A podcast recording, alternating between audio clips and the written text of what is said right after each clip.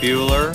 Are you better off than you were four years ago? I want my MTV. Shall we play a game? Mr. Gorbachev, tear down this wall.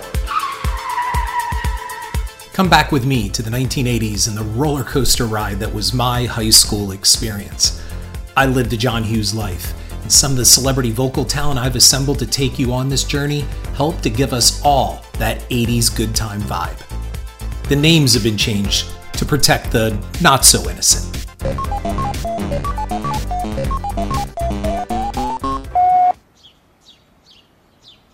Have a good weekend, bro. I'm really proud of you.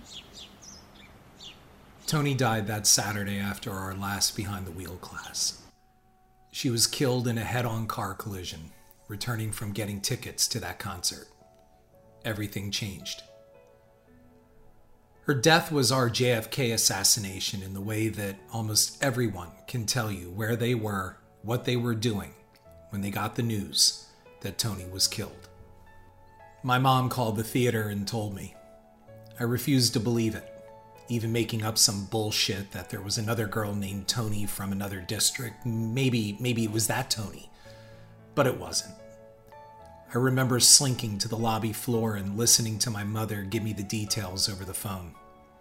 I had dealt with death before. My mother's boyfriend, Sam, but that didn't count. My grandmother, who died from cancer, and while I missed and loved my grandmother, there was something about accepting it because, well, she was old. And that's what happens. It's the natural order of things. And even at a young age, I was able to accept that no matter how cold that may sound. But Tony, she was one of us. We were teenagers, and it's not supposed to be that way. Plus, she was beautiful, vibrant, popular, well respected. Tony was high school celebrity personified. I attended her viewing, walking in with absolute dread. I remember her in the coffin, and I touched her hands, and they were hard and cold. Nothing like who I hugged only days before. The lines went out of the funeral home and spanned blocks. Led Zeppelin played on the parlor speaker system. There were all kinds of stories as to what happened. People who never knew her were subtly experts. It was all bullshit.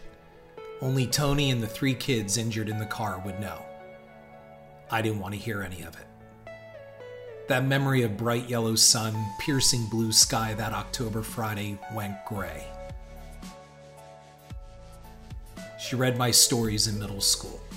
I don't die, do I? She laughed at my stupid comics. What are you drawing? She got me a job at the diner. When are we going to do something about that hair? You need a new look. Can you meet me at the mall Saturday? She told me to run for class president. So run for class president. She believed in me, We're friends. We'll always be great friends. but in reality, she made me believe in myself. and now she was gone. So much went through my mind as I stood over her coffin.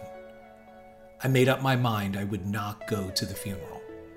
To this day, as soon as I hear True by Spandau Ballet, I am transported back to her car that summer and behind the wheel class that final fall. Seeing her driving, hearing her voice, watching her walk away from me to class. My mom waited outside on the street in the car, probably having smoked at least five cigarettes since I went in. I can only imagine what was going through her mind. It's every good parent's nightmare. I looked out the window. I wasn't okay. She knew that. It's the thing you say.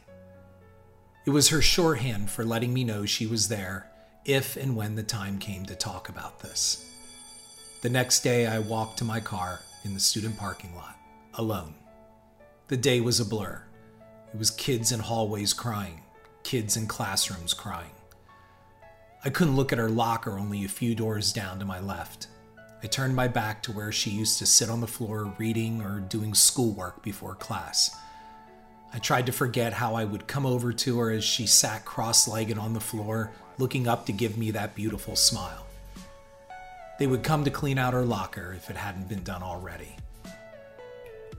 A heavy, lead silence hung over the inside of that building. People seemed to walk in slow motion. Teachers were subdued and just went through the motions, the good ones knowing no one was tuned in to learn and wouldn't be for some time. I felt alone, more alone than even the darkest days of my freshman year.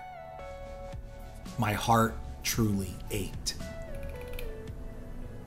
I got to my car, and in all that gray, there was a small dab of color. A note was tucked under my driver's side windshield wiper. I stared at it for a moment and then took it. I opened it, and it simply read If you're going to Tony's funeral and need a ride, meet me out by the stadium. Yosh. A simple, kind act from my vice president, and as if truly realizing it for the very first time, my good friend. I tucked that note into my safari jacket. I've kept it ever since. Not a day has gone by that I haven't thought of Tony. Not a single solitary day. We're friends. We'll always be great friends.